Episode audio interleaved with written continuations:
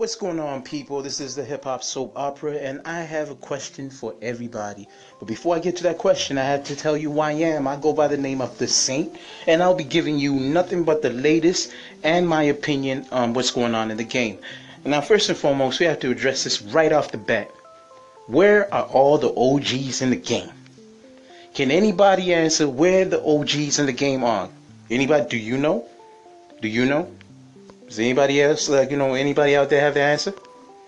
Well, that's my question right now, because I'm looking at the game and everything seems like it's in disarray.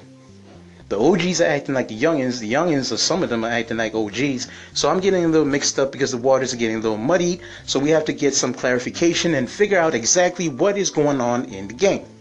Now, you have a bunch of kids right now, all popping all types of drugs, man. Some are uppers, some are downers, and some are taking, both at the same time. Now, if you're taking both drugs at the same time, what's going to end up happening is your body won't know where the hell to go, and chances are you're going to do something really stupid. And by the time you sober up, you'll probably be in a holding cell on the way to the big house, and you'll be regretting what you've just done. So let's scale it back, and let's take it back to the main topic at hand, which is where are all the OGs in the game? Now, you see, a lot of the times when I'm looking at everything that's going on, especially with the younger artists, my whole thing is this. If you had an OG looking out for you, an OG who had your back, an OG who will call you up and say, hey, motherfucker, you're acting like a dumbass right now. What the fuck are you doing? If you had somebody like that who oversees what you're doing and just, is a little shadow or shadows you because they have experience in the game, because they know a lot of the shit that has happened in the game, there will be incredible, I bet you the most astoundingly positive results. Because right now, a lot of these guys are running in disarray, and they're choosing to do things that are, in the long run, going to cost them. You see, right now, a lot of these guys who have sexual assault suits in Hollywood, they're all going through it because of one main thing. A lot of the things that they did at the time, they didn't see as sexual harassment or sexual misconduct at the time, right? Because they were younger and they were making poor decisions, and they probably didn't have anybody looking out for them to tell them exactly what to do and how to conduct themselves. Hence the reason why they ended up doing what they were doing, and 10, 15, 20 years later, guess what?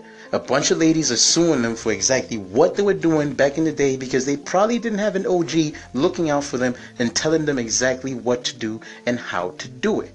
Now, with the younger guys in the hip-hop game right now, let's give you an example.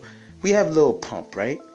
When you look at Lil Pump's tweets from the past, a couple months prior, it's a kid who's conflicted and he's got a bunch of emotions that are going through him.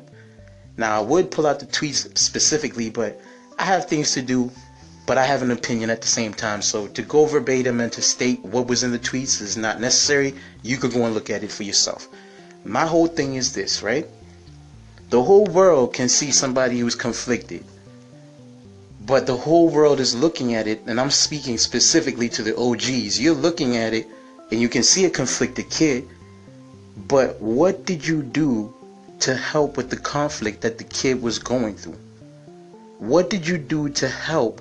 What did you do to reach out and say, hey, youngin', you good? What's going on? You know what? Take some time off your schedule. Come hang out with me. Let's figure this out. The same way Money Mayweather, aka, or better known as, Floyd Mayweather did for Adrian Broner. Adrian Broner was talking about blowing his brains out, or he was kind of alluding to that fact. And what did Mayweather do?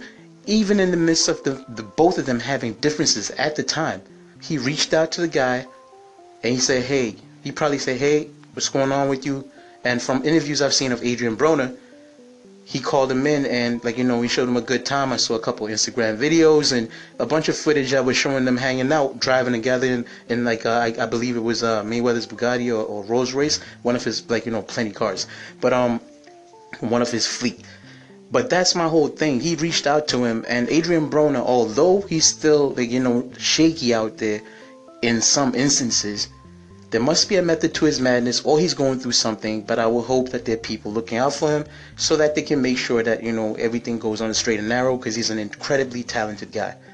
But when we're speaking, and I'm speaking about Adrian Broner because he's a hip-hop artist too, so that's the relevance. This is the Hip Hop Soap Opera. So now let's look at the OGs. Hey, yo, big up to Christian C for listening. I appreciate you, man. Big time, spread the word. This is going to be something that's going to be hella major. It's going to be something really great. So shout out to you, and I hope you're having a good evening or good morning or good afternoon, wherever you are located in the world, all right? Be safe in the field. One.